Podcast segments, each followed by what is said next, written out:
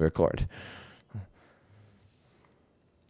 Hello, Peter. Welcome to the Medicine of Sound podcast. I suppose you will call it. I'm uh, I'm excited to have a conversation with you right now. We're just you just came in the door. We haven't spoke since uh, Johnny's party, which was uh, a long time ago. It was like almost a year ago now. Almost a year ago. Yeah, I don't know. I'm really bad with time. So uh, it, it, it was awesome though. We vibed right away. We we have mutual friends and we know we're into similar stuff. But um, as soon as we came in the door, just started spitting it down about basically carnivore, I would say. You know, we call it keto diet, going off of veganism, but um, it's really, really exciting to, for me, connect with other people that are having really positive results eating the thing that we were not supposed to eat for a period of time during our diet and then actually incorporating, what would you say, almost the majority of your calories from meat now? Yeah, it's uh, let's call it animal-based nutrition, right? Mm-hmm. Um, I ever since I introduced animal products back into my diet, it felt like I got a new lease on life. Like I felt like myself again, almost mm-hmm. like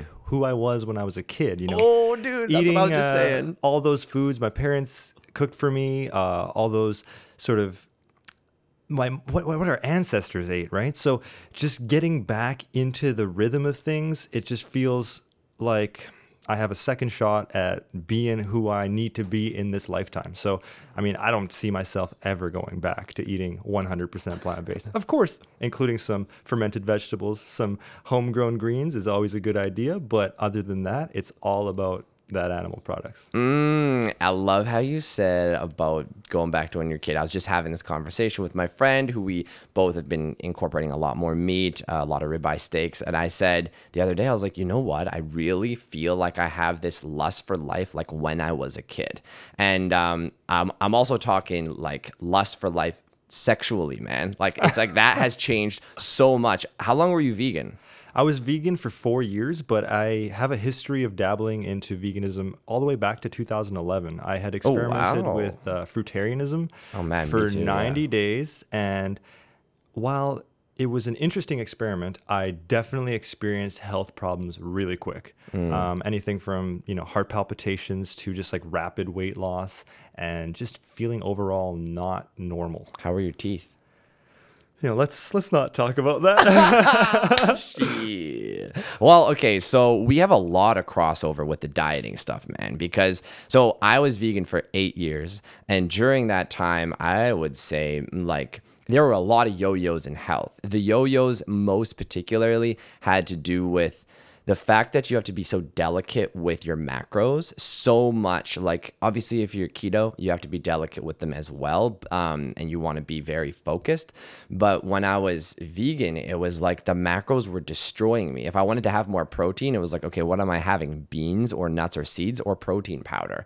All of which were doing nothing good for me. So the yo-yos i felt like that i would experience were um, digestive discomfort and that was doing absolutely nothing nothing for my lust for life, sex drive, hormones, all of that. Whereas now I'm finding with eating more meat, it's like um, all of everything is balanced. And the more that I eat, or the more that I need, I should say, because I don't even eat based on nutrition requirements. I just eat based on how hungry I am, which is so much simpler than going like, okay, like I feel like I'm lacking protein. You're never doing that when you're eating animals because it's like a lot of protein. And if you're not requiring the protein you'll probably be craving more fat and or you know you, you said you've been having some some carbs too. some too. sweet potatoes some some sweet potato. like yeah. yeah yeah. So i think that nutrient sufficiency just becomes an effortless endeavor when you reincorporate animal products into your diet. You know uh, when you're doing a plant-based diet, you're going to have to read all this literature about what type of nutrients you should get. You're reading Cronometer every day and like making sure that you hit 100% on all your RDAs without realizing that you're not necessarily actually absorbing any of those nutrients. You know, mm. uh, for example, zinc is harder to absorb on a plant-based diet. Uh, I think there's vitamin K is another issue. So that stuff over time, you might have some reserves in your body, but you know, there's that kind of vegan deterioration that seems to be so common after the three, five, seven year mark for most people. So it's just a matter of time that most people who end up going vegan, unless they heavily supplement, uh, and I found that sea vegetables were the one thing that almost bridged the gap between, you know, like v- veganism and animal-based nutrition, it seemed to have something that animal products have a little bit more of in, but it's just not enough. It feels like really like the vegan diet to make it work, I have to supplement with spirulina every day and protein powder. Like that just seems silly to me. So mm-hmm. overall, I mean, it just it seems like a joke. It does seem like a joke. It's, it seems like a joke that's been played on us by I have no idea what other than our idealism.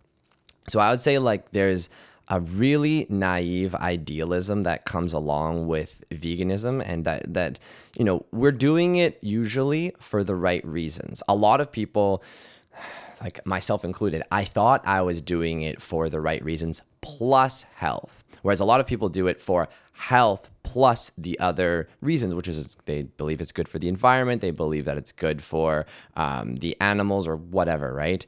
And uh, I, I don't believe any of that now, not even one single aspect of it. But like, I think it's really, really troubling that we get ourselves trapped into that and the ideologues perpetuate this thing as if it's true. You know, we've got all of these documentaries, all of this stuff coming out. And finally, I feel like a response to that is the carnivore diet and the carnivore movement, which is just amazing to the fact that we've got a 10 to 1 documentaries about veganism to carnivore you know like it's it's so much different. It's so polarizing.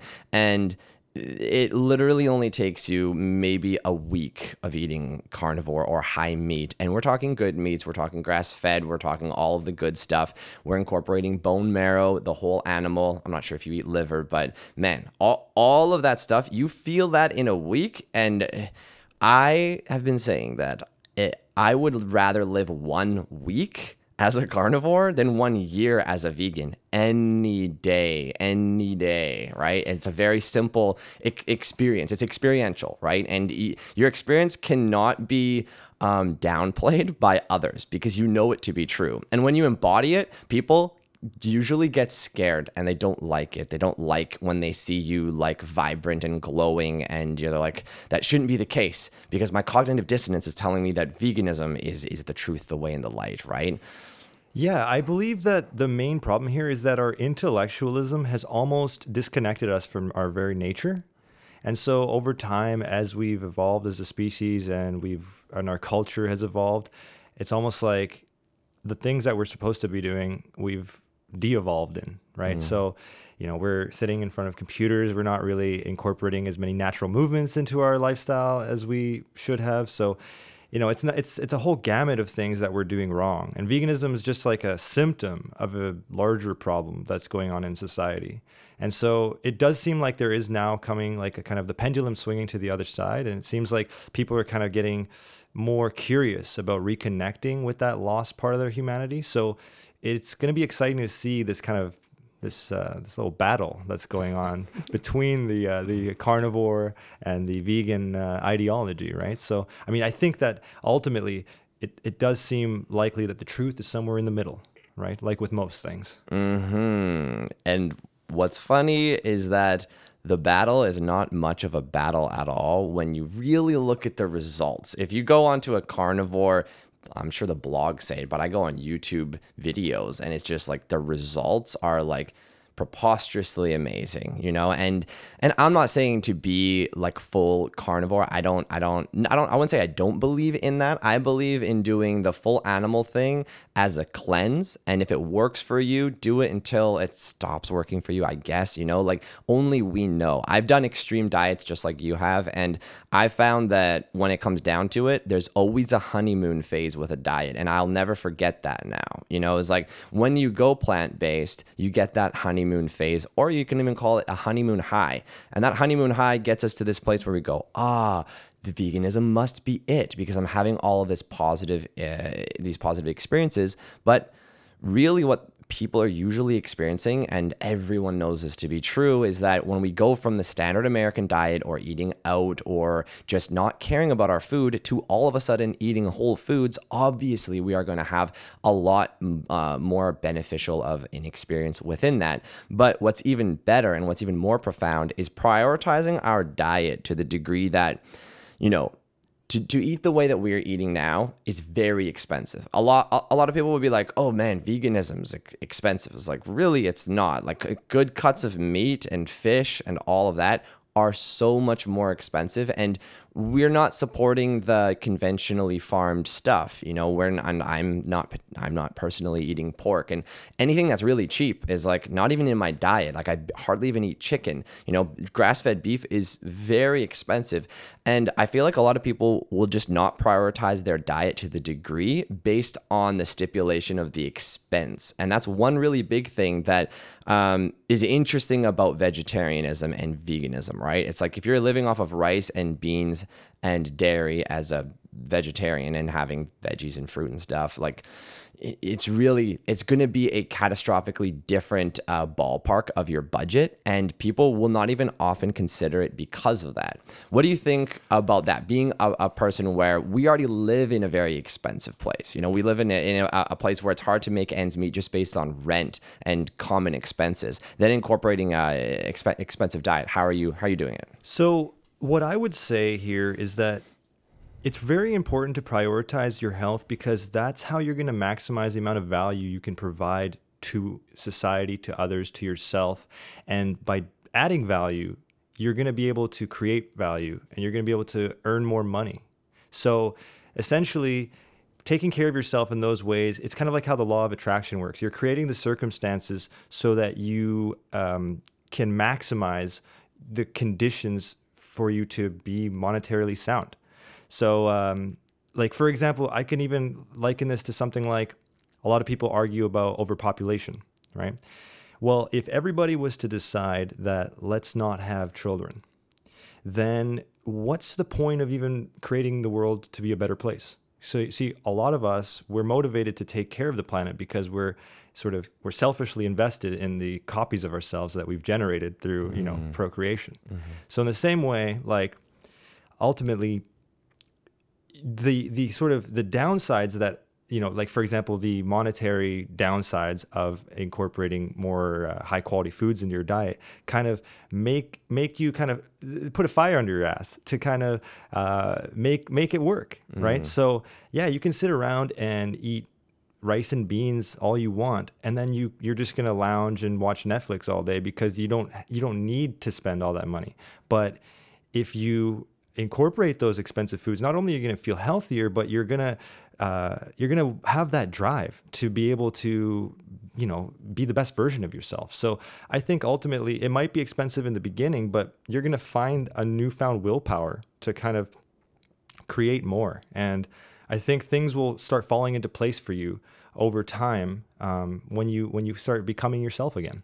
Mm, I like that because I found that to be exceptionally true is the input output thing. You know, I'm I'm now, you know, prior to this, I don't know what I was spending, 30 $35 a day ish on on food. Now I'm at like 50 to 60 dollars a day. That's like $1500 a month. But my productivity has gone through the roof. But not only my productivity, like it's almost like I care less about that now because my state of being, my body, like just residing in my physical body feels so much better. It's not even comparable to what I was experiencing before, telling you I'd rather live like seven days like this. Um, I feel like we need less entertainment because it's entertaining just to be ourselves. And that's something where, you know, we could really go into like a, a whole of Eastern spirituality, like what they all teach. They're teaching that kind of, you know, at the, the temples in a vegetarian way and in a very low uh, low nutrition way.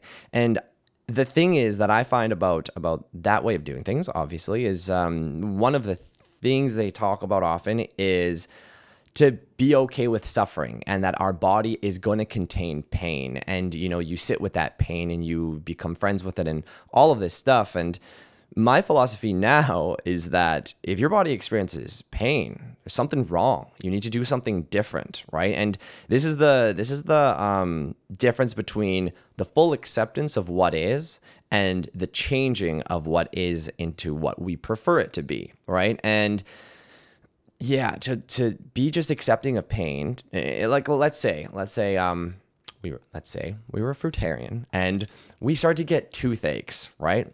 This is a sign and a symptom that this diet is not really working for you. You know, you just switch something up. I was experiencing a lot of tooth pain, tooth aches, um, really like um, thin enamel on my teeth, all of that. That was happening very, very quickly. And I ignored it because I just was like so hard, uh, hardcore and steadfast about the diet. But when, when we're, when we're, looking at that as like a symptom and we go, okay, that's a symptom of something going wrong. Well, when we incorporate the foods that we're talking about, I want to hear from you. What are the symptoms that are negatives that you have experienced with this diet? Because I think it's only fair to talk about the negatives of every diet that we've done, so that we can we can really uh, be clear on how much of our pain, our physical body pain, and our issues are from our own fault of the foods that we are consuming due to the inflammation, and how much is it because we are just flawed, you know, carbon copies of our ancestors that clearly contained a, problem. You know, I, just come long-winded question, and and I think thought. the answer to this is actually kind of surprising to even myself as I started figuring this out, and and that is when I was vegan, I had an easier excuse socially to not eat certain foods, but after kind of um, from an outside perspective, the people will look at me and be like, "Oh, Peter's eating a normal diet again because he's eating animal products." But if anything, in some sense, when people get to know me and how I eat, they might be like, "Oh, it's even more extreme now." and so so people get almost offended more when you don't want to eat what they're eating because it's like they, they think you have like some sort of superiority complex or whatever, but you're just like you've just kind of gotten in touch with the foods that your body responds to optimally. Mm-hmm. And so I think socially it's really difficult to explain to people. Like like for for me now, like I sometimes, you know, there's a whole philosophy of you know, are cheat meals okay? And uh, I don't really do cheat meals when I'm by myself. I like eating just good food, right?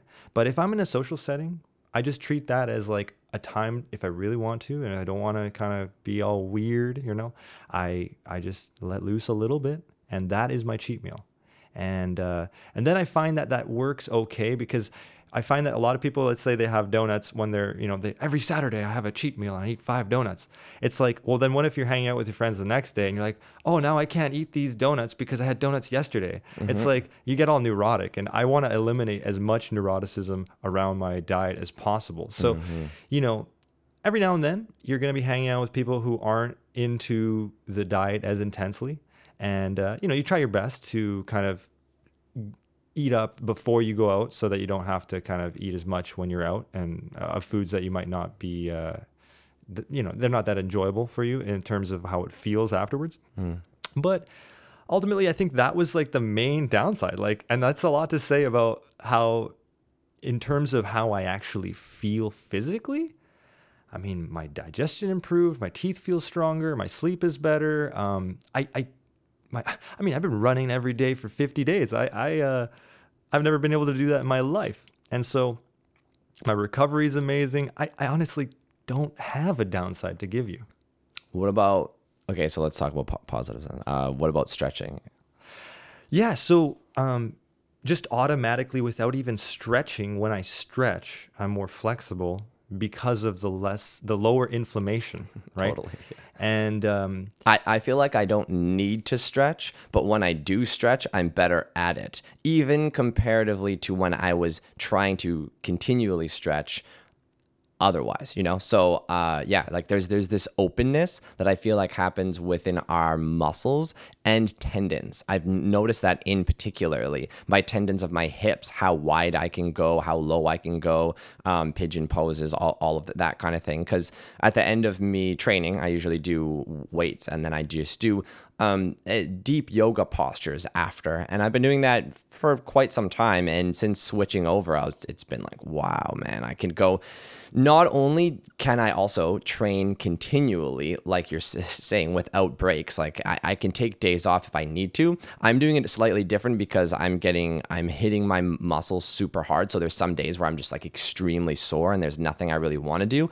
But I could always go there and do abs or something, abs and rotator cuff and something simple. But like, yeah, I don't feel like I need days off. It almost feels now like you shouldn't have days off. I mean, you think about our, our ancestors? Like, did they have days off? Probably not. You know, like I have no idea. Maybe. I mean, it, it seems like for them it was just small, continuous like improvements. You start like, for example, we can take the idea of people tanning, right? Um, let's say it's wintertime and you want to go to Hawaii, and then you go out there. You're gonna have to put some sunscreen on, or else you're gonna get burnt. Mm-hmm. But the reason you're going to get burnt isn't because Hawaii the sun is too intense. It's because you haven't given yourself time to adapt to that stimulus. Mm. So if you were back back in the day a Native American and you're outside all day from winter to summer, as the seasons change, your your body is going to adapt to the growing intensity of that sunlight. So in the mm. same way, if we, you know, start eating our healthy diet from when we're young, you know, uh, breastfed, all that stuff, um, then we're we're just gonna be able to like we're not gonna need to stretch. We're just we're just living a normal, happy human life. Like we're not we're just moving naturally, eating naturally, uh, doing the things that we would be doing in in like those small tribes that we were in. And so um, right now, like a lot of people might have an adjustment phase when they're kind of getting back to living kind of a more natural lifestyle because they've it's like a little bit of a shock to the system. But something like reincorporating high amounts of animal products, like you said earlier, kind of like as a cleanse, like even going a bit like carnivore, like 100%, I think it's a good idea because it's almost like you're making up for years of kind of uh, nutritional neglect, right?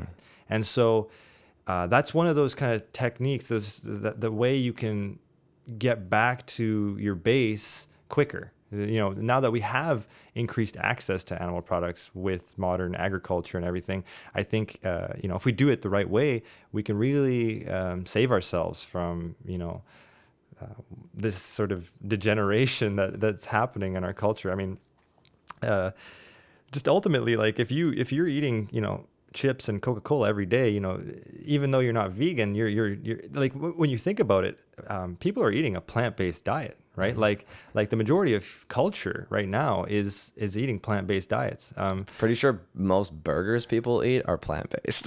And- like and they, they there's more- literally toss a bunch of wood chips in there or whatever they're Oh, putting. I don't know what filler they're putting in, but it's probably less meat than we think it is, you know? And when you're a vegan, you're so extreme into the plant based movement. You look at everybody, you're like, they're eating so much meat. But then once you start eating meat again, you're like, wow, people aren't eating enough meat. like, yes, exactly, dude. That's exactly. We were not eating enough meat and not eating enough good meat. So th- this okay, so do you feel like this is this is what I believe is that for all of the dieting and yo-yoing that I've done and exploring, okay?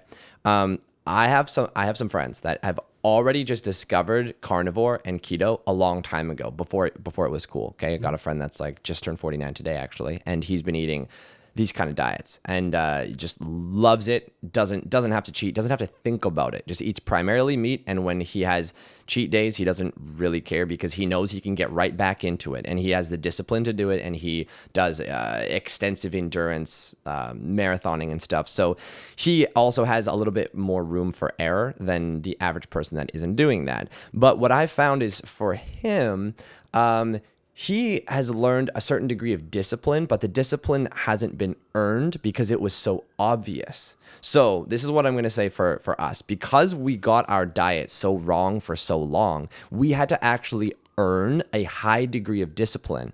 So much to the point that now that we're keto, carnivore, and or eating a very tailored diet for our needs, um, that discipline is effortless. It's effortless to the point that like I don't, I personally don't have to think ab- about it because I was putting so much more effort into doing something that was giving significantly lesser results. So now, though, however, I do believe that that discipline that we earned in those other areas is multifaceted and applies to other areas of our life. Would you speak to, to, to that? Does that resonate? Do you, it resonates 100%. So, for example, I would say I had a pretty strong addiction to cannabis um, through my adolescence, and uh, you know, so much so that there was points in my life where I was willing to put a lot aside to keep getting high. And one of the benefits of this was that once I decided to stop using cannabis so much and more like a sacrament nowadays, uh, I had so much room to just focus because it wasn't like I was just like using cannabis a little bit here and there. I was, it was, you know, taking up a majority of my life. So it was kind of like people who have had an addiction, for example, um, they when they give that up it's like they actually become if they're able to, to overcome those urges they develop a much stronger discipline than somebody who never had the addiction in the first place so that kind of goes along with this idea that like you know for example with veganism it's almost like an addiction it's like an egoic addiction to sort of this this moral high ground that you feel you're on. You want to be part of the club. You want to have that v card right?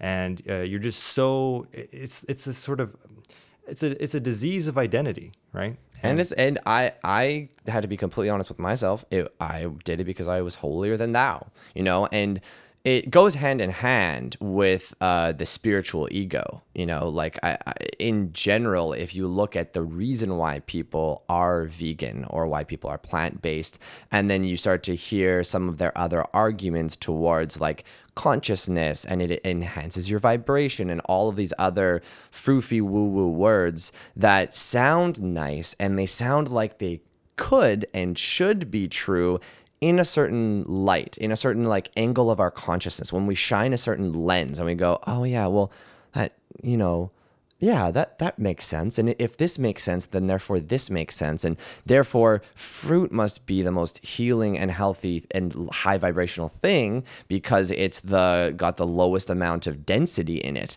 Now we've gone completely opposite, right? And we're like, okay, let's choose the densest thing, you know? And utilizing the densest thing, now we're getting a complete opposite result, which I would also beg to differ that we don't want to lighten our physical vibration. We want to deepen it. We want to root it and we want to have an extremely strong foundation. If we don't have a foundation, we don't have anything to stand on.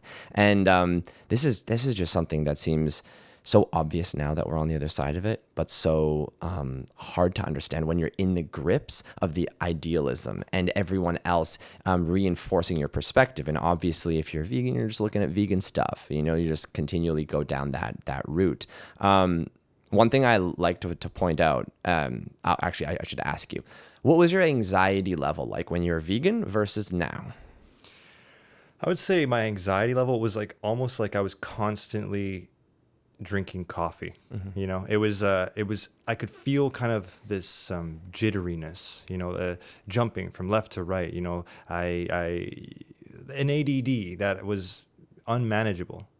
And if anything, that probably was one of the reasons it, it kind of exacerbated my need for something like cannabis. You mm. know, if mm. it uh, it was you know it kind of goes hand in hand. You know, like vegans. Uh, aren't necessarily like they might have the healthiest diet, but when you kind of take you know peel back the layers you see that there's other things that are kind of being neglected and it's possibly the fact that they just don't have that base mm-hmm. you know so they're kind of reaching for other vices to be able to kind of stabilize themselves so uh, like you were saying earlier the idea that like taking care of your health almost makes the rest of your life flow easier. You don't need to kind of distract yourself with so much materialism and uh, sort of just like brainwashing that's out there, right? Like I, you know, I enjoy a show or a movie to, from time to time. Of course, it's a piece of art, but um, I'm so much more invested in in producing mm-hmm. and creating something mm-hmm. of my own. Mm-hmm. And uh, I wasn't like that when I was a vegan. Right. So one thing about creativity that I've I've learned uh, in my own experience is that I have a family where when I was growing up, we just they basically created the idea that we are not really a very creative family, um, or, or it doesn't run in our DNA, right? But my family also didn't eat very healthy whatsoever. I'm the I am like literally the waybringer of eating healthy Or what I would say more truthfully is that I'm the one that brought discipline to diet because looking back in hindsight, I don't think all of my choices were very healthy. However, I brought discipline to diet and they could see that like oh through dis- through ex- uh, exercising discipline, I was still having significantly better results even being vegan than someone that was just eating whatever dairy and chocolate and binging on stuff and eating uh, overeating on cake. But now now that I um, have harmonized a lot of different aspects physically, I see it as when we have a surplus of energy to a high degree, you cannot help but be creative. It's impossible not to be, right? It's like you just you just have this like flowing, this bursting forth. You, you don't have it's not like you don't have the willpower to watch a movie. It's that you don't have the and it's not that you don't even have the patience. It's that you don't need to. It's like it's like there's an incessant need to create as opposed to like a need to relax and just let go right? And this is something where when you experience it it's this is why i would rather spend 7 days you know than an entire year because being in this state of creativity and exertion and flow and being like high on your hormones or whatever you want to call it, man. There's just so many positives where that creativity just naturally aligns. And even better, it aligns with other people who are creative because you know, you ask someone to, you know, you ask a normal friend to come over and roll a podcast and like you know, this is like we've only this is our second time hanging out right it's like that would normally be a very weird thing to do it would be a thing where someone else who isn't in a creation flow mode would be like what man like like I don't know, like I'm not I don't have my head in the game that I might I might say something stupid or whatever people think about when they think about getting into creation mode, you know? It's like I don't have the energy for it. I work today, whatever. We're just like bam, we're doing it, right? And that creativity is like I I believe is our birthright, right? I believe our natural state is joy. Our natural expression is literally love. Like that's just what we want to do. But if we're not feeling good on the inside, if we're feeling anxiety, we feel like people are out to get us. Like this is the thing that's hand in hand about anxiety is like it comes part and parcel with negative thoughts because we our mind wants to fix something. So if our body is giving us anxiety signals, it means our mind is going at the same time. How, how do we fix this? Oh maybe it's them. Maybe it's them. Maybe you got to cut them out. Maybe you got to do this. Maybe you got to do that. But then you get to a state where you don't have that anxiety and you're just overflowing with love and appreciation and creativity. It's like man all i had to do was start eating a buttload of meat? Who knew? Who knew? Yeah i mean it's it's like let's take back let's get empowered right? Let's mm. let's use whatever tools we have at our disposal to become uh, as leveled up as we can, right? And like I have this um, this idea about really what, what what the goal of our lives are ultimately throughout our lifespan, and and uh, there's a psychological concept. It's it's called valence, and valence is like the degree to which a a mental state is either aversive or uh, attractive right? So, you know, suffering can be thought of as an aversive state. You know, you cut somebody's arm off. That's an extreme example, but it is not a state I want to be in right now. A state of anxiety is not a state I want to be in right now, but a state of community, of family, of of creativity, like of, uh, of fulfillment, of purpose. Like those are states that are positive, that are I'm attracted to, right? And um, like life like we're, we're living in like from time slice to time slice and ultimately like we have two choices. We either can live in a state of negative valence or positive valence. So we want to make sure that we can do whatever we can to optimize for positive valence to for everybody you know so we can bring everybody up and and live a more joyful uh, life with less suffering right? And it's it's like this kind of denial of the body that is so strange in these ascetic traditions in the East, right? Mm. Um, it's it's almost like they've kind of like given up. They're like, well, we're gonna, you know, we're gonna die. Like there's impermanence. So what is the point? Like let us not attach. But what about just building up a really big ego, right? And and knowing that that ego will dissolve at one point. But that's not that's not a big deal, right? It's like you know, you play a game like like like an RPG game, and at the end of the season, the ladder resets. But does that mean that you're not going to keep playing and leveling up? yeah, you enjoy it while it lasts. So in the same way, just just while we are in this incarnation, like just build up and and share that energy, share that empowerment with other people, bring everybody up around you and and we can kind of become capable of things that we can't even imagine right so i think that this obsession with small egos with kind of disempowering ourselves it's it's i don't know maybe a relic of, of a religious past right and uh, we I think this is a unique opportunity with not only the resurgence of sort of natural diets, but with the resurgence of like uh, the psychedelic renaissance, right? Mm-hmm. And, and I think that we're kind of getting back in touch with what it means to really be human. I like that. I wanna I wanna go dive in because I, I don't know what you know or what you've you've studied, but I just wanted to touch on one thing which I found very interesting when I studied a long time ago, and it was the Taoist. I don't know who it was, but he was speaking to transcending the veil. So transcending the veil often is seen as this woo-woo thing, ascending, or like being able to be in the spirit world simultaneously as the physical world or transcending the veil is just getting past our our inherent um, monkey mind and it having control over us. You know, transcending the veil of our um, lack of an ability to basically. I, I would actually call it lack of an ability to have free will. We're at, at a whim or at mercy of all of the thoughts of our ancestors and all of the drives and needs of our ancestors. And now we're going, oh like i can't i can't function so he was taught talking to transcending the veil in a way that you can do it by having extremely low vitality or extremely high vitality so the Taoists will often talk about all of these like elixirs and different things that will bring your vitality up, right? Um, I often touch on why people in the East um, really love their aphrodisiacs. Well, it was because of the diets that they were eating. If you're eating a rice based diet, you have to love your aphrodisiacs. You're not going to have the best hormones. And if they didn't have a lot of access to good quality cuts of, of meat, they need to have these herbs, which are basically going to get them a hormonal high because it's, it's a short lived high.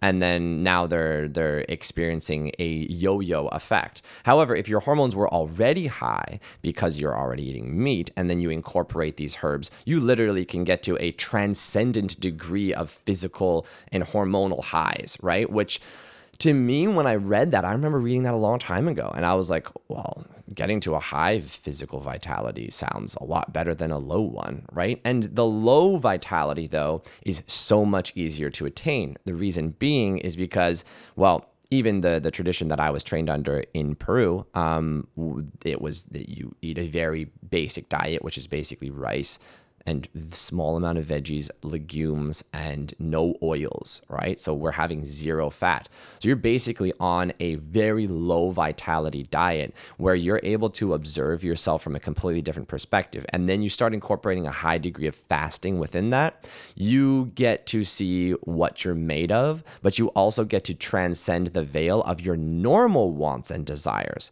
Because I, I do get it we run the risk of when we get high on our hormones that we can become completely hijacked by them at the same time. So we're playing a little bit of a more dangerous game.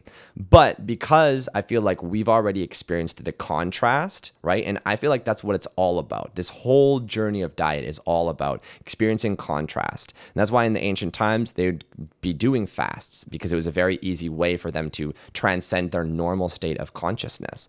Um, obviously, incorporating psychedelics does it as well. But in the East, this is my my philosophy because people would be talking about like, yo, yeah, what? So what? What's your thoughts actually? But before I I, I go into it, what are your thoughts on no NoFap?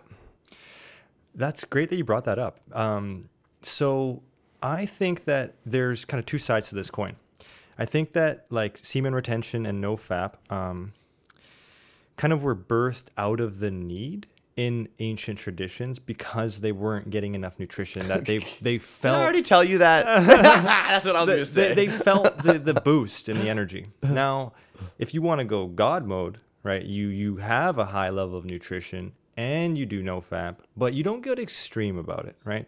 That's why they no fap is more directed towards people who suffer from porn addiction right? Mm. But in terms of, I think, semen retention, like a kind of a, a healthy balance of, of, of, controlling your urges and I don't think you want to get obsessive. You know, like for example, you know, Genghis Khan, he was a badass, right? And uh, I'm pretty sure he had uh, many thousands of babies, right? and uh, you know, he was able to keep producing them no problem. Mm. So uh, I think that, you know, again, the truth is somewhere in the middle. We we shouldn't get too uh, obsessive about going 100% all in and anything. We should always explore the contrast. We should always explore both sides of the coin, right? Mm. So, w would you say it's more case specific?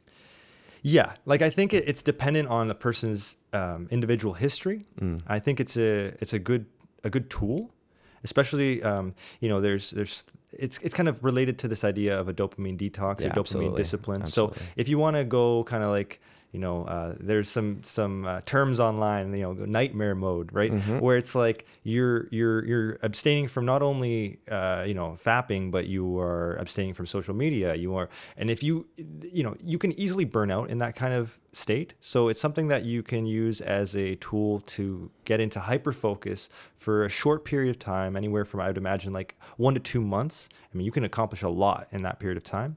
And then you know ease back a little bit you know have a little bit of fun right i think that life is ultimately about enjoying it so if if if you're like i'm going to be really productive i'm doing all this like well ask yourself like what are you doing it for right is this another like sort of deficiency in your ego you Is it feeling- another compulsion, Mm-hmm. right? Because th- this is the one thing that I see is that the dopamine detox is to manage our compulsions. If you actually look at, so let's touch on Eastern spirituality, Buddhists and and Buddhism and checking yourself into a temple is the ultimate dopamine detox. Okay, that they are the masters of it. They are the creators of it. The fact that people are trying to call this thing, it's like you're literally doing monk life. That's literally what you're doing. It's Ni- monk mode. Nightmare mode is just being a monk, right? It's like, and that's really awesome. It's a dopamine detox. And Buddha ultimately discovered this is the thing, this is the interesting thing about the 40 days. And we know that in order to reprogram any of your habits, it takes 40 days. So maybe what the Buddha ultimately discovered was free will, free from all compulsions after 40 days. You fully earned free will. This is something that was coming through last week as I was like, wow, this is this is the truth. We can earn free will. This is something this is not our birthright. This is something that is our our like earned through discipline dopamine detox kind of kind of thing. And i see it totally as if we have a compulsion towards porn if we have a compulsion towards masturbation if we have a compulsion towards eating food whatever um, that means we should definitely tailor our our consumption of it um, our flow of what we want to do. But another thing which is a compulsion is the entrepreneurial get everything done. That's a compulsion right? Is it is it like what why are we doing it? Is it because we don't feel good about ourselves unless we do that? It's like does um, the dopamine high that we get from jacking off does does that ultimately bring us to a point where we're like oh i, I feel good? No like this is the thing. I feel like the thing that people are changing normally is com- from compulsion to compulsion and i think that's a good thing. I think changing your compulsions from non-productive compulsions to more productive ones is better. Just like if you change your drug of choice from heroin to cannabis that's awesome. And then if you change it from cannabis to porn it's like I don't know. I don't know what's better, man. I was like, that's a toss up, right? It's like you don't you you kind of want to get to a, a, a point where you can see the compulsion. Within a heroin addiction, you're kind of like you're too physically entrenched in it and too physically addicted to it that you're not even able to see the compulsion. It's just like it's inherent in your body. Whereas like when we start to notice those mental compulsions, we got to go like anything we are feeling compelled to do, that's the thing you want to not do, right? Just like I tell people, if uh, you're feeling compelled to eat a certain food, that means that's a food you should not eat. Like people will often tell me that they crave broccoli. I'm like, you don't friggin' crave broccoli. That just that's not a craving. That is like a that is like a a, a feeling of of a need. But you're not gonna be like, oh, if I don't get broccoli today, man, I'm gonna be so choked. Whereas a lot of people, if they don't get their their whatever treat, you know, it's like it's like I need it, I need it. Like they can't think of anything else. You're not doing that about broccoli, right? So we're we're doing the the thing that whenever we notice a compulsion towards a thing, a behavior, we we dopamine detox from that. We literally sit there, go monk mode, observe ourselves desiring it and wanting it um, while simultaneously sometimes going from the contrast of monk mode to full indulgence to see what we actually get out of it. If there's anything actually in it for us that we we have that's a sustainable um, um, enrichment of our our lives. Whereas um, you know, in moderation, cannabis can be amazing. In moderation, watching porn when you're a single man can be amazing. But what's your moderation? Like, that's the truth, right? And I guess we don't really necessarily need to touch on that. But how many nuts do you bust a week, bro? Approximately. Well, uh, you know, I I uh, go through phases, right? Like Yeah. we were just talking about. Yeah. So, I mean, um, you know, I'm, I'm going to be completely honest. Uh, I've experimented with using, using psychedelics while watching pornography. Right, Mm-hmm. I wanted to experience like what, how much pleasure is possible. Right, Mm-hmm. I'm a single male right now, so that was what was accessible. Right, right. And you know, I, I kind of came to the conclusion that, you know, it brought me down a rabbit hole of of understanding that more or less, you know, that's the future we're headed to, right? It's like um, cheap, convenient pleasure. You know, we see fast food, we see, uh, you know, all of these things being available cheaply. Produce. I mean, we're gonna have sex bots one day, right? So, and to answer the question, I would say. Um, right now I'm actually doing no fap, but not actually purposefully.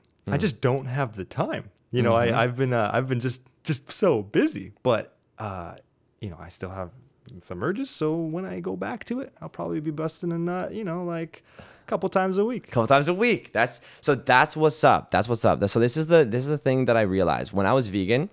Uh, I was inherently doing no fap because I wouldn't say I couldn't get boners, but they weren't very good. They weren't very fun. Okay, so I was just like, just wasn't even w- worth it. I wasn't enjoying it. And if I ever was with a woman, I was like, I feel bad for you. That was not very good. You know, like, and I can fully and truthfully say that that our hormones dictate how well we do. It it, it, affects it so so much. But um, if we have a sufficient amount of nutrients coming through our bodies, I don't believe that there's going to be any negative consequences from twice per week. You know, if if you're doing it, this is the thing, like even realistically, if you have a special moment, you're with a female and you don't see her very often, and it's like two or three times in a day, guess what? That next day, you're gonna know it. And if you, th- this is the one thing that people don't notice very often because they go, they don't want to admit it, right? So we eat the cheesecake and we eat too much, and the next day we feel like crap or we're super tired and we didn't have a good sleep, and then we don't know what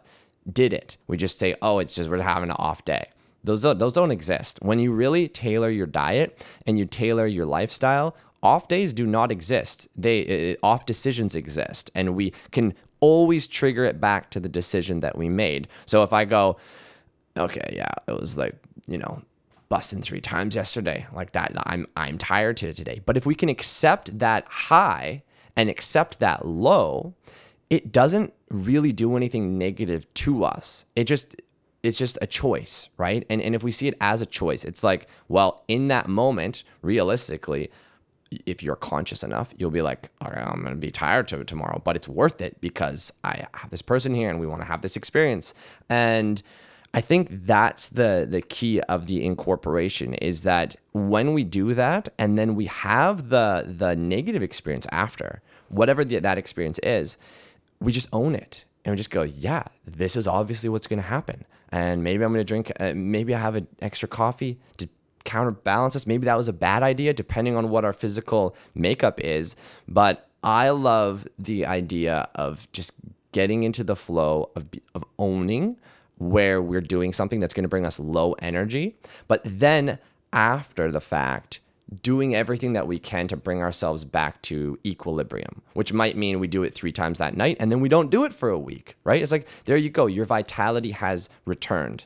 Um, there's nothing worse than reading some of those Taoist books where they're telling you that like it's depleting constantly, and then like by the time you're you're 40, like you're you're gonna experience burnout, dude. And you're like, oh man, if that were the case, why would our physical body be giving us literally like, like I don't normally bust because I'm like I want to my mentally want to watch porn. I feel like my body is going to explode. Like I literally feel like I can't get anything done. I don't I, I don't feel like I'm more productive in those moments. I feel like I'm less productive and I want to do it so that I get more productive, right? And get get clear in the the the head, you know? And it's a really good it's a good feeling. It's good because all around it's our body telling us what to do and how to flow. And when we notice the signals, we just stay within its flow. We stay within its natural charm. You know, it's like, oh yeah, just follow the trail. Like, oh, I felt low energy after that. Okay. I'm I'm I'm aware now. Okay. And then we just follow and we don't beat ourselves up, but we don't deny either. You know, it's this perfect balance point of like enjoying but not overindulging, right? Yeah, no, I agree 100%. You know, uh, you don't want to beat yourself up for beating yourself off, right? so um, I think that, you know, we can think of it like you're not going to go through life never having a slice of cheesecake again. I mean, if, if you like cheesecake, mm-hmm. right? So why is it all of a sudden such a big deal to like we get so obsessed with never watching porn again or never busting a nut again? I think there's somewhere in the middle. Like for example, me and you both realize for the majority of the time, it uh, feeling healthy feels better than junk food tastes good, right? Mm-hmm. So in the same way, we know that um, there's a certain limit to how much we can kind of do things that are overindulging. We kind of know that um, if we go overboard, we're going to feel that negative. And so, I mean, there's something, I mean, even when it comes to sexual energy, I mean, there's a whole play in between of between abstinence and busting, there's that whole in between of just like having, you know, like I mean, if you, I'm sure you understand what edging is. I mean, mm-hmm. it's it's a it's a great feeling. It's a great mm-hmm. experience. And you're not and you're and you're enjoying the journey you know like uh, the majority of life is is not really about getting to the destination because you're just going to be it's going to be anticlimactic mm-hmm. right it's all mm-hmm. it's over mm-hmm. right so if we could kind of get get into the journey get into the moment and enjoy that part of it you know i think we're going to get a lot more value about um, about whatever we're doing mm. right? I mean, I have a ton of memories about waiting for my drug dealer when he was coming to deliver weed when I was uh, when I was younger, right? Like that that's uh, hilarious memories, right? And I wasn't even getting high. Mm-hmm. So in the same way, like you know, anything in life, we we have to kind of uh, be present. You know, mm. every every moment is is a gift. Mm. So I think that if we look at it that way, um, even people who are addicted to heroin, when you get off heroin, you're you're really glad. But you know, what's wrong with looking back at some of those highs fondly, mm. right?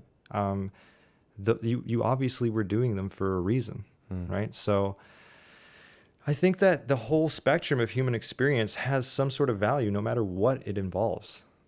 Right? Mm. Well, one of the big reasons why people don't look at them fondly is due to the fear, right? And I feel like when we are responding to life based on fear, we are having a certain type of experience, right? And we could go deep down this rabbit hole forever. I think I need to write a book based on all of the re- reasons and ways we choose fear and how it serves us but it usually serves us to not take action, to not take ownership, to negate our past, to ignore a conversation that might be hard. There's all of these reasons why fear ends up trumping our ability to just accept, receive, and love the, the things that we've chosen to do. And yeah, the anticipation of of a high.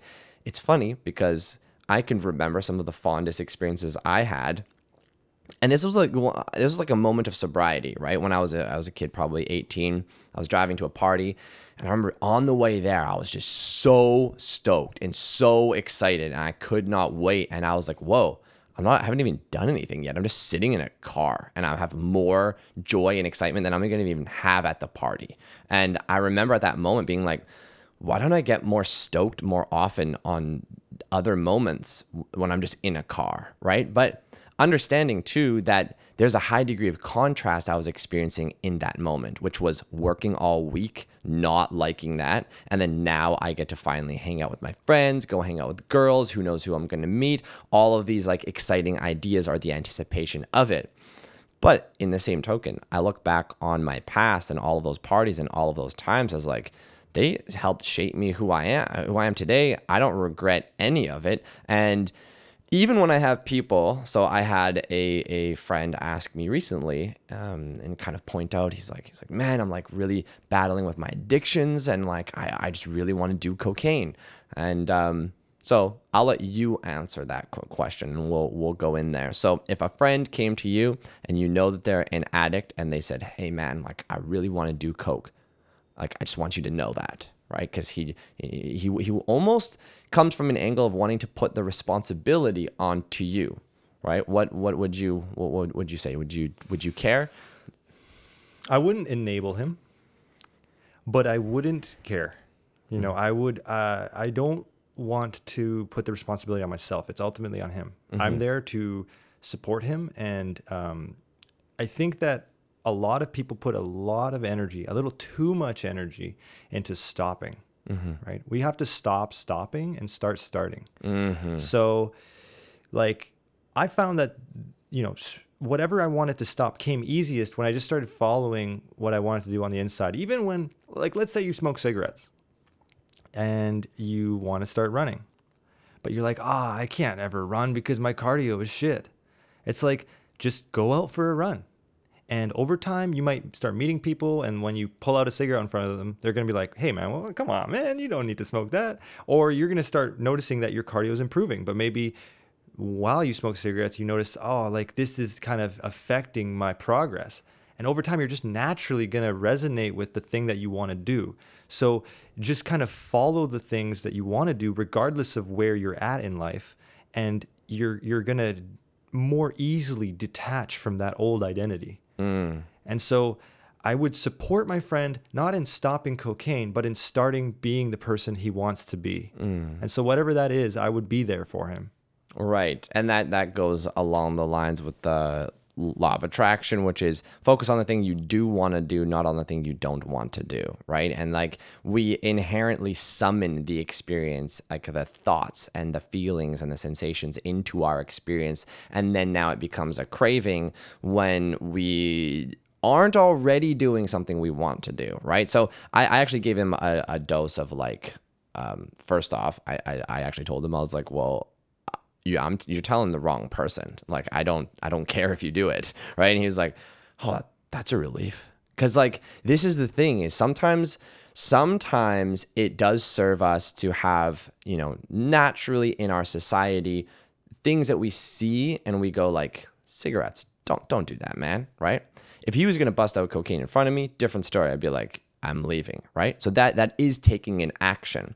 However, knowing that he wants to do it at some point or for whatever reason, it's very hard for me to get behind to to to get behind going like, okay, I'm going to talk you out of this. It's like I, I I did not require being talked out of doing a drug. So that's what where I know. And then uh, I also just kind of said I was like, well, the reason why this is even coming up for you to begin with is because you're not creating the life that you want to create, right? And that's the key in this exact same thing that you said is that, you know, start focusing on the thing you do want to do and then the thing that you don't want to do ultimately will get in the way. It always will get in the way, especially if it's something that's already feeling like it could be a hindrance to us energetically or with our focus or with just like how we spend our time throughout the week. Because when we're utilizing drugs, you know, we have this um, high experience and then we have the low experience and what I would call the recovery phase. And when we're in the recovery phase, it's kind of like, um, let's say you go party Friday and you party Saturday, you're literally in recovery until Thursday. Thursday is your first day usually back where you're like 100% and then it's Friday again. You know, you got one day of clarity and you don't have to, this is the thing that we don't have to focus on getting anything done. So that's why the, the doing drugs, getting high, and then the recovery phase is so appealing to so many people. But it's the same thing with food. It's the binging on food and then you, you know, it takes a couple days, sometimes a few days for it to pass through. And then by the time it passes through, you're doing it again, depending on how severe your addiction is. But when we start to notice that and we go, oh man, like this is taking like three days out of my week if I go party, or three days out of my week if I have a cheat meal, you know, like I'm not back to 110%, right? I'm like, first day I'm at like 60, 70%, and then like 80%, and then 90, and then back, right? Um, by wanting by creating something so for myself i'm going on camera all the time right? I gotta be a game dude. You can't be cheating. You can't be having a puffy bloated face when you're when you're on the camera right? You gotta you gotta be on your, your a game. So i found for myself by having something that i have a responsibility to right? And this is one thing that i notice especially for us single dudes is that if you don't have a responsibility to something you don't necessarily have a reason to make responsible decisions. So one of the greatest things obviously is having a family. You know, you have something to have a responsibility to.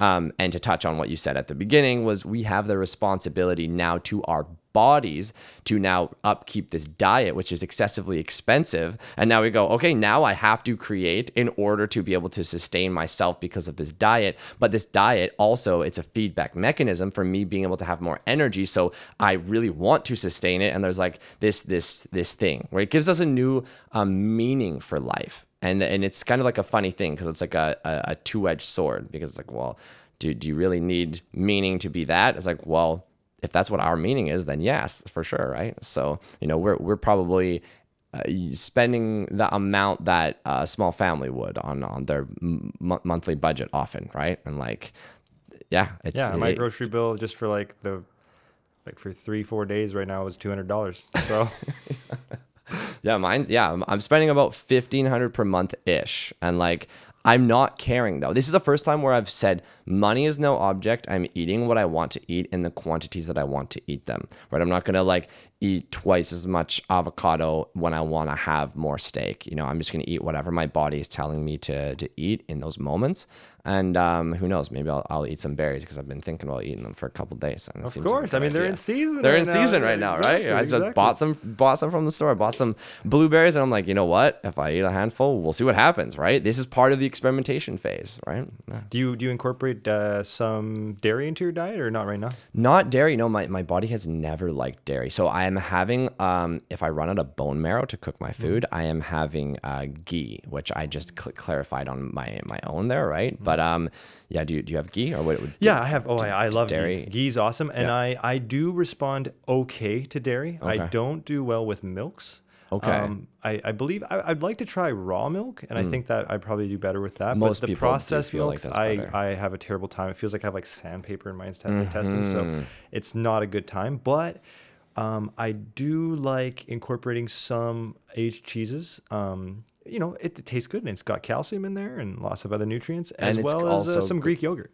and it's also got uh, pro- probiotics, right? Yeah, yeah, yeah, So those two, those Greek yogurt and some aged cheese are the only sources of dairy for me right now. Cool. And a little bit of butter, but ghee is most my my preferred kind of uh, fat if I'm gonna have like kind of dairy nice. derived yeah. fats. So I'm curious. Let's uh let's go into how we differ as far as our training, and then how we differ as far as our diets, because this is just uh, an, an interesting thing. You know, we we both feel like probably the best we've ever felt. Um, my diet, uh, my diet for the most part since I started eating meat has been incredibly s- simple. It's been like only a few different foods because I type it in on the Cronometer and I go, man, I don't I don't need to buy all these extra foods if I, I don't need them, right? Um, so what what do you generally do for your exercise on any given week?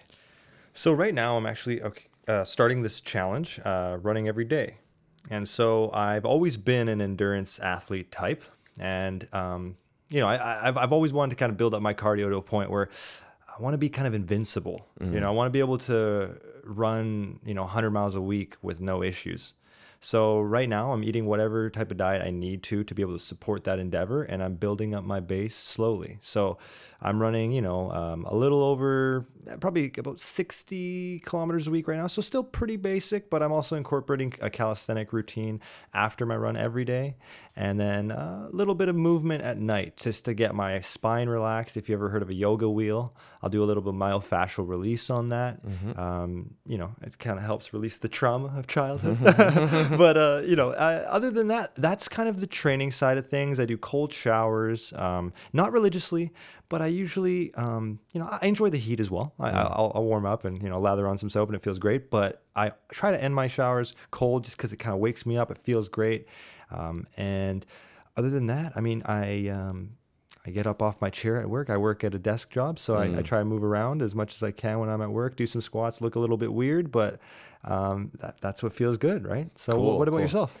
So, uh, my training basically since being keto has been six days per week, and I am doing just the typical gym workout kind of thing. My um, back day, yeah, yeah, back day is pull ups and then doing rows and then doing deadlifts um, and then some sort of supplementary row based thing. Um, I, I also incorporate Stairmaster and or and or treadmill every day, around 10 to 20 minutes, and then doing uh, super deep yoga stretches, which are all like it, it, would be considered advanced postures, you know. Um, so I do that every single day. Right now, due to COVID, the gym is open for an hour and. Uh, an hour and 15 minutes. So that's as long as I'm able to go in there and I'm there from the beginning to the end the entire time. Um, so that's that's basically what I do and then chest day, you know, typical chest um whatever you call it, bench press, military press, dips, um, weighted dips usually.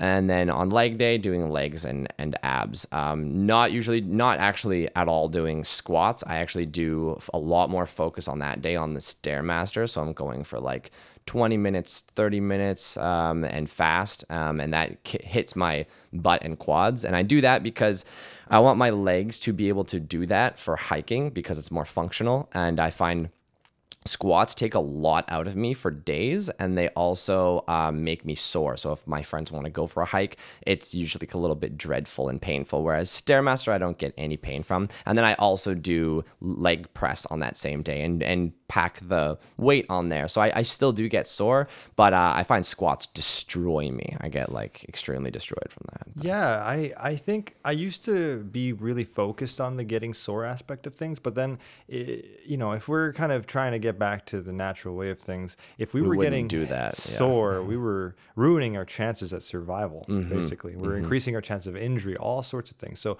it's all about that slow adaptation to the stress. So, Mm-hmm. um, you know becoming invincible becoming that that that human that can handle that stress. So a lot of people just lack the patience and the mm. discipline to get out there as as consistently as possible. And it does take a little bit of extra time. Like some people you know they're like okay 30 minutes in the gym let's do some high intensity interval training and like get destroyed and then i got my workout in and like you're gonna see some hypertrophy, right? But you're not gonna get the same kind of holistic results that somebody who's spending a little bit more time in the gym or a little bit more time out there running, or even whatever it is. time resting in between sets being more patient with the growth that you're experiencing in the, the gym and not being so rush focused yeah yeah i would agree and i would definitely say that now that you said that i'm like i'm like well I haven't actually been getting very sore since I've been keto at all. Like I'm getting like only minor sore. So I think I, I just actually realized in that moment, I'm like, I just should probably try squats again because I don't even know if I'm going to get that sore. So I haven't done them since before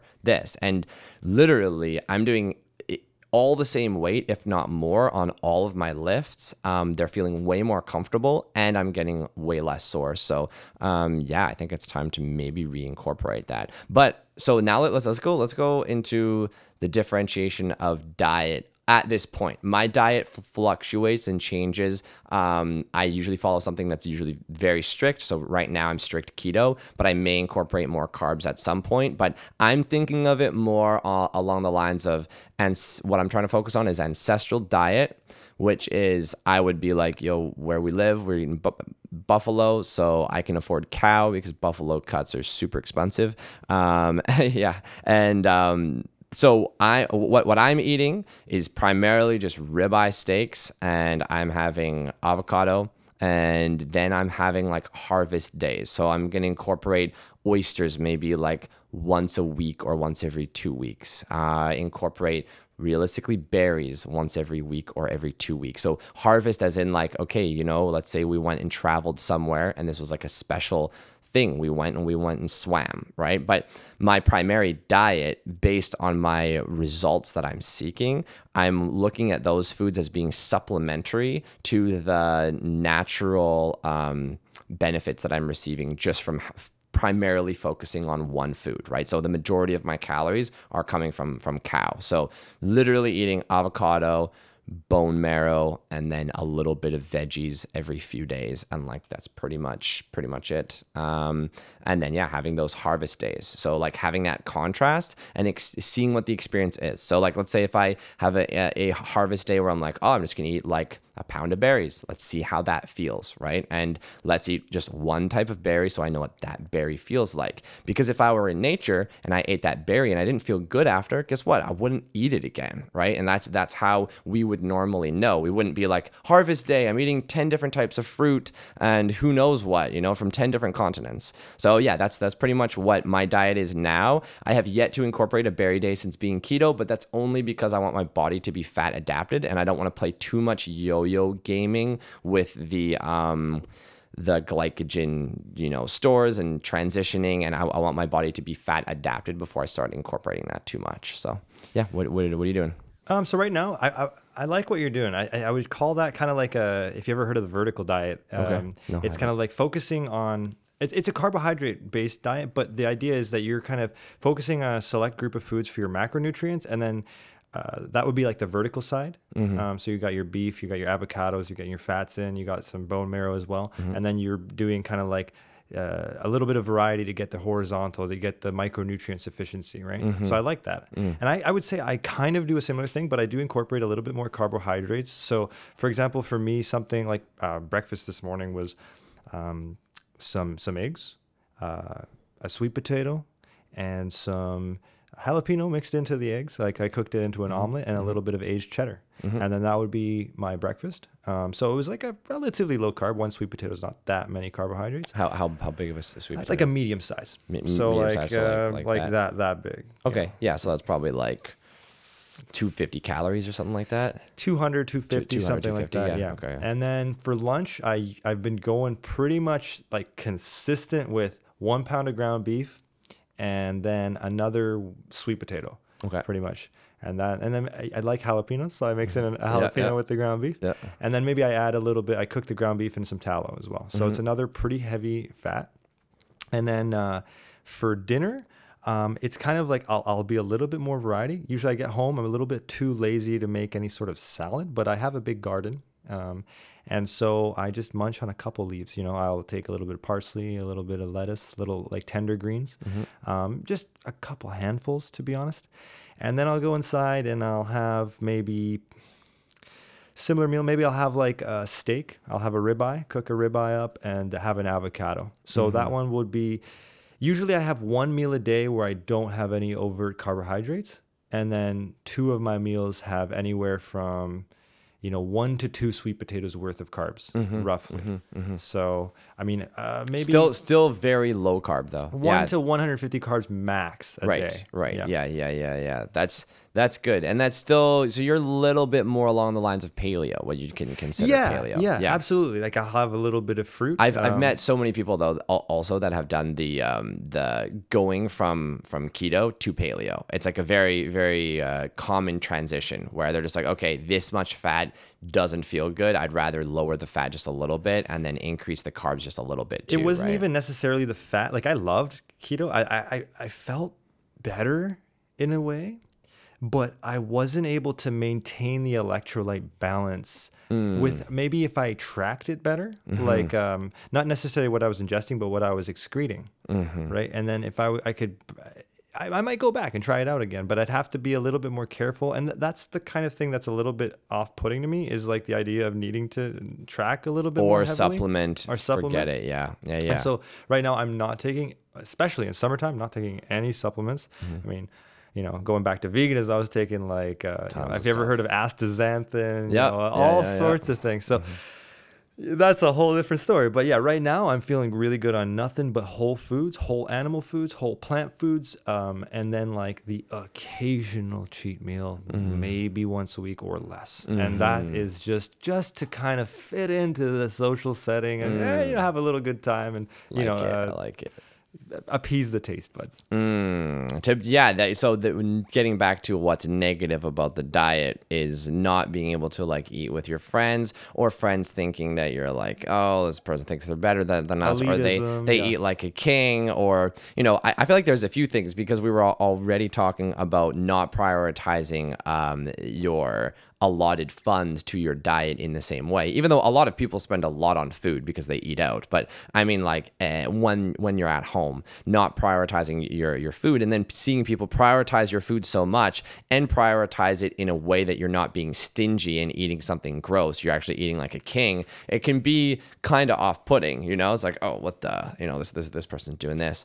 Um i wanted to ask you because i've noticed this specifically on extreme diets because i would consider keto an extreme diet for the past five six days. I've probably averaged about 10 10 carbs uh, uh, 10 grams of carbs per per day. Um, and they're primarily from avocado. So have you noticed that when you're doing an extreme diet where you're having a very low amount of um, carbs and or the opposite I've, I've done the, the opposite too which i also had a very positive experience with which is an extremely high amount of carbs and a very low um, amount of fat um, do you feel like you need to have more calories in general Yes. yes Yes, okay definitely. Um, it's kind of strange, but I would I noticed that much more on the fruitarian side of things. Oh my God, yeah. I think that that was because um, your body's almost like rejecting some of the calories, or like there's so much bulk that it's just not even able to absorb the majority, especially when you're eating like a fiber-rich diet. Mm-hmm. Um,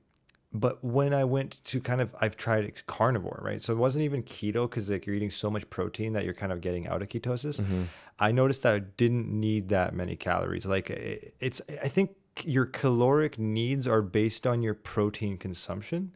So if you're eating a very high keto diet, you are also limiting your protein a little bit, right? So um, that's what kind of let me or led me towards a more loose diet where I mostly just focus on getting enough animal nutrition to meet my protein requirements. Hmm. And then some days I'm more of a fat heavy day or like even a one meal a day kind of, you know, I can kind of be flexible.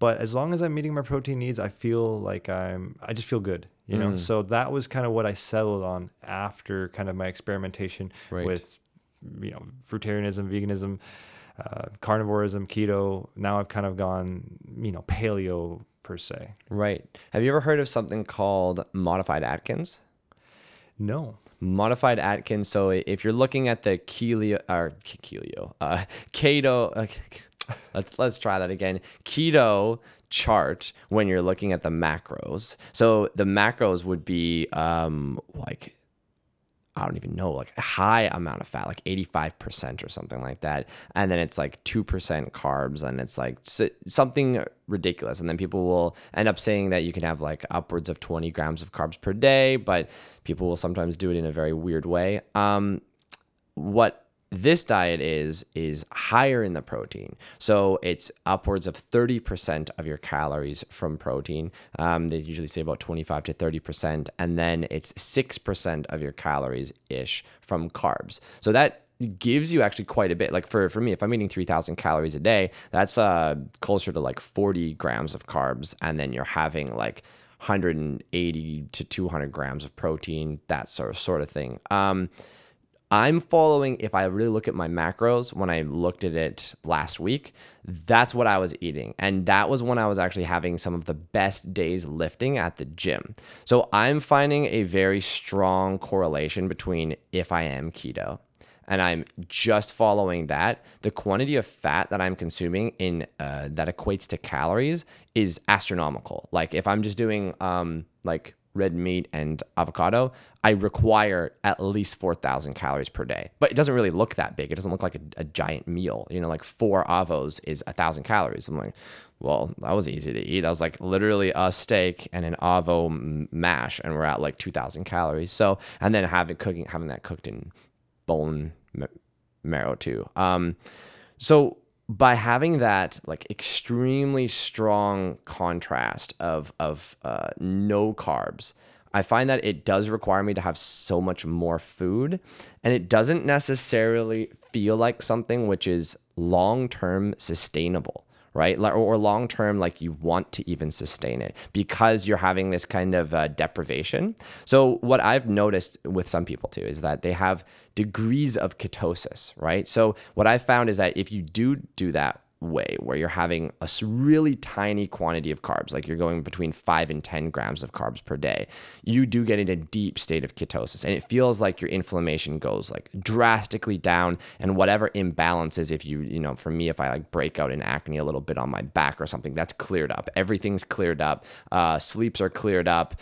Body regulation is like perfected. But I also feel like that's something where if you stay in that state, you're kind of like in this deprivation zone, right? And then I start to find like my hormones do start to go a little bit wonky and stuff. Um, so I found that that modified Atkins kind of um, chart, whatever you call it, was a macro chart. um, that that is like my preferred ratio. So do you have like so you, you said you, you go for 100 to 150 grams of, of carbs per day. What what would your ratio be on on that food chart? Well, I would say the ratio it's kind of dependent on what's available in what season. And also, I like kind of taking the approach of metabolic flexibility, right? So, um, author Robb Wolf talks about this. He was kind of keto heavy for a while, and then he kind of switched to a more paleo based approach. And I think that doing keto is incredibly beneficial for short bursts of time. Mm. Kind of like the the thing we were talking about about like the dopamine discipline and kind of sort of going into nightmare mode or whatever. So I think that just having that flexibility allows you to bring the right tools in for the job, right? So if you want to lift like heavy and go intense, you might need to introduce a little bit of honey, a little bit of carbohydrates, some berries. Mm-hmm. And that's going to help you kind of push that extra little bit in the gym. But if you're going for those like long, slow, low and slow training sessions, like ultra endurance running style, you want to get fat adapted because you're not going to be lugging around a backpack of bananas on your run, right? Mm-hmm. So, or gels or whatever right, you want, right? right? So, I think that being able to kind of, you know, understand nutrition to a degree where you can kind of bring in what you need for what you're doing is going to benefit you the most in the long run. Mm. And then also, just like you were saying, kind of how, um, you know, having like a berry feeding day or like, you know, just like how we would in nature. I mean, for example, um, if bears need to gain weight for hibernation, if you give them the option between salmon and berries, they're going to go for berries. Mm. Um, they're going to be able to gain weight on the berries a lot easier than the salmon because the thermic effect of protein is going to be way higher. So they're, you know, uh, basically, if you're consuming a lot of protein, you're going to be burning a lot of that uh, calor- those calories as heat energy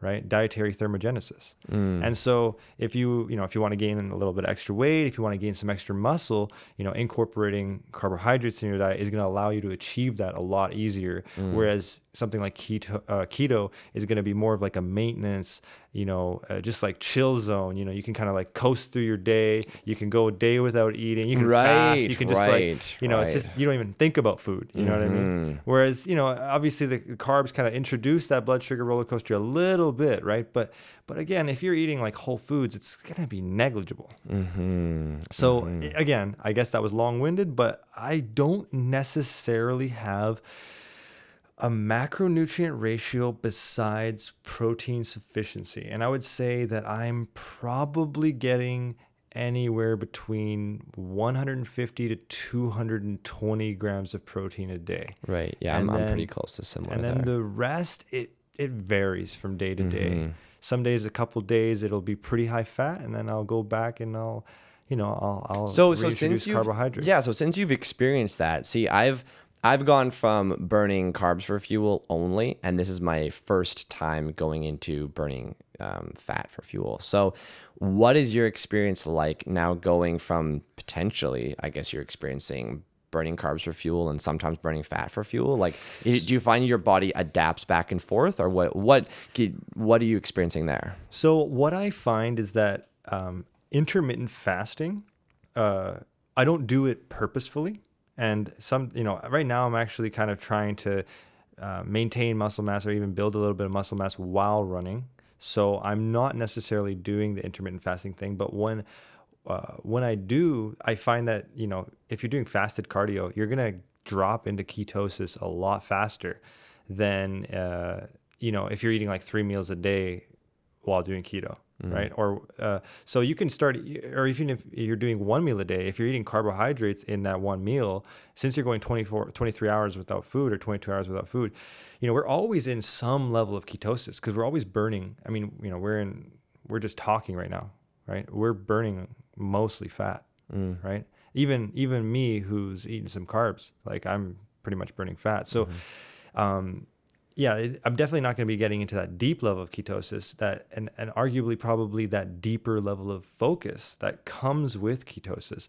But then with those longer durations of ketosis, like you were mentioning, there are those kind of those variables that start maybe getting out of whack a little bit because kind of ketosis is kind of like a starvation mode. Right. Yes. Right? That's, that's why that's why I feel like I have to eat so many more calories mm-hmm. to even stay at that equilibrium point whatsoever. So yeah, yeah. So it, it is kind of like a, a starvation. It feels the same. It feels actually almost identical to when I was on the high carb thing. So I was eating, um, for those people that don't know, 10 bananas, a giant bowl of rice, and then like three chicken breasts for um, the whole time that I was eating meat up until about a month ago, right? And and either chicken breast or you know sometimes I'd have a little bit higher fat days where I'd have like New York steak, but it would be like um, this mono eating thing, which is which is what we chatted about before, which actually did really good healing my digestion. Um, not actually even nearly as good as what I've been experiencing now when I'm in this extremely low amount of carbs each day,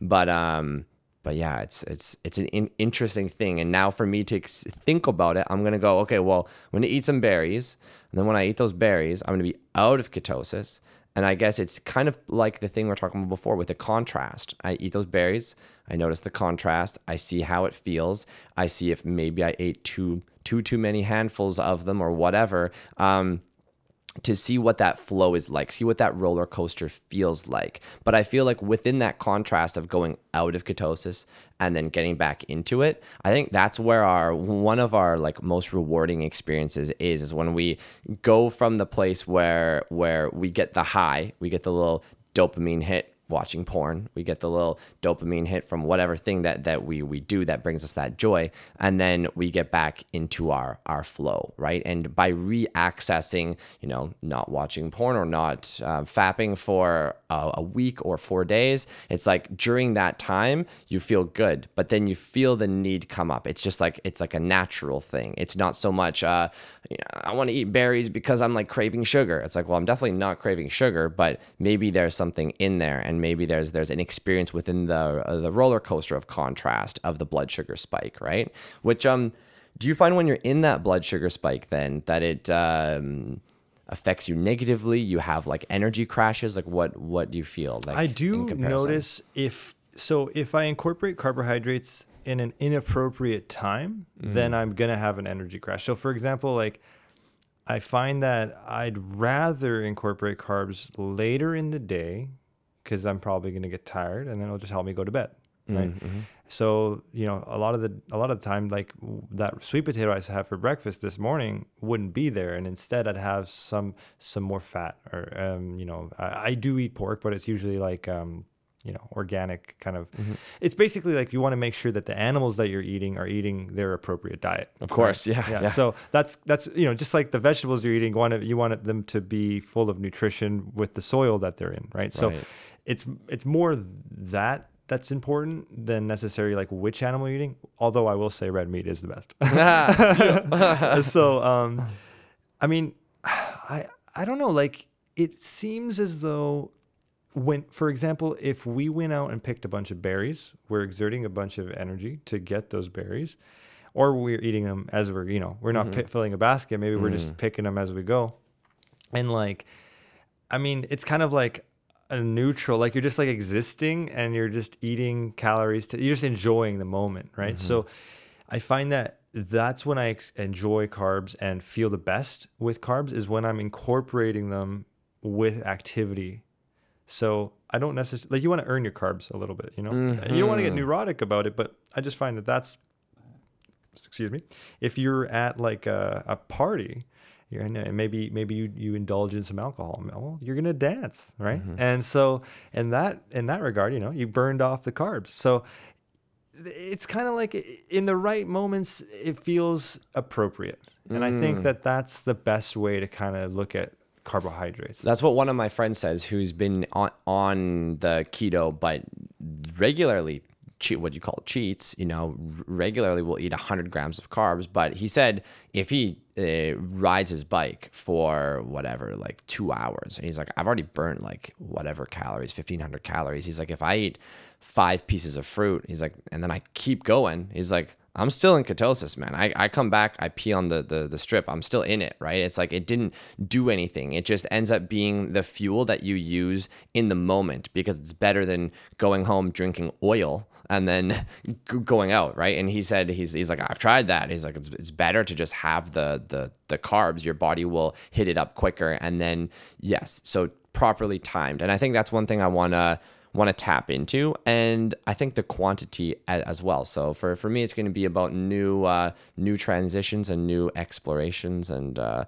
and having fun but yeah I would experiment in the beginning. So since you, the sweet spot I've heard is about 50 grams of carbohydrates timed before a workout, and you can kind of experiment with that. And even if, then i uh, for some reason i have this psychological feeling that what will happen is i'll burn them off and then i'll be in, in the crash after the workout though.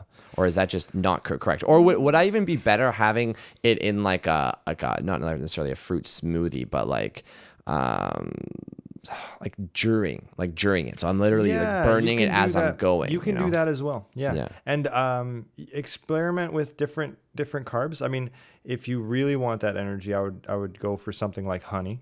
yeah right Um, yeah Just because. some some other carnivore people actually do honey that's that's part of their thing yeah, Yeah, yeah. interesting And I mean, even I, I- know that we're not really into the milk, but there are carnivores that incorporate milk. That's got carbohydrates Mm-hmm. it in does it have as well. carbs yeah yeah And so, and they they seem to be doing very well, Mm. right? Um, if you uh, have ever seen Primal Edge Health on YouTube, he's a he's a carnivore YouTuber. He's got like a cookbook and everything, and he he incorporates dairy into his diet, and you know he he, he talks about the benefits of you know like I uh, my ancestry is uh, from Mongolia originally, right? The Huns came from Mongolia, so Mm. interesting um, you know, the Mongolians were, were giants compared to the rest of the Asians, and that's because of their their raw milk consumption. And so, I think that there is something. I mean, there is no culture out there that completely avoided one food group, right? No vegan culture and no 100% carnivore culture. For example, the Inuits were carnivore a large percentage of the year, but when it came to summertime, of course they're going to gorge on course, the yeah. available berries and stuff. I mean, even if it wasn't for nutrition purposes, it just tasted good, right? And so, uh, you know, ultimately, like we, we do want to leave that little window open for ourselves um, because, you know, it's just going to make life more enjoyable. And like, uh, it's going to give you more vitality. I like it. I like it. This is this has been been good because we're there's very few people that I can talk to where I get into a flow and I'm learning from from you about diet and we're we're having a discussion. Usually it's just people asking questions and you probably experience the same thing, or someone trying to tell you that whatever diet you're doing isn't good and them not doing it from personal experience. So it's it's been really fun to get tapped into a, a flow. Before we started this, I should have uh, got us some water or something because is your mouth getting parched or what? I, I was like, is, is this some, some special water he's been drinking? Because, man, I'm, I'm getting thirsty. Getting thirsty too. And it, and we we've been talking for like I don't know. It's either an hour and a half or this is just on two hours, but we're we're getting close. So uh, yeah, this is this has been been great. Where can people find you? I don't know where this is podcast is going to be posted to, but someone will listen to it at some point. All right, and they'll they'll want to know where they can find you and your your journey, whatever. I, I've seen uh, some videos on YouTube. Yep. So, So, your- I currently am working a full time job, so it's I can invest all my energy into it, but I am planting the seeds for my brand, Leveled Up Human, and basically. The tagline is the whole point of life is to level up. And I'm just documenting my own journey and I want to bring you guys along with me. Sounds good, man. Leveled up human. Keep an eye out for that. And thank you all for joining us. Thanks for coming, Peter. We'll uh, we'll do this again for sure. Thank you for having me. Peace and love.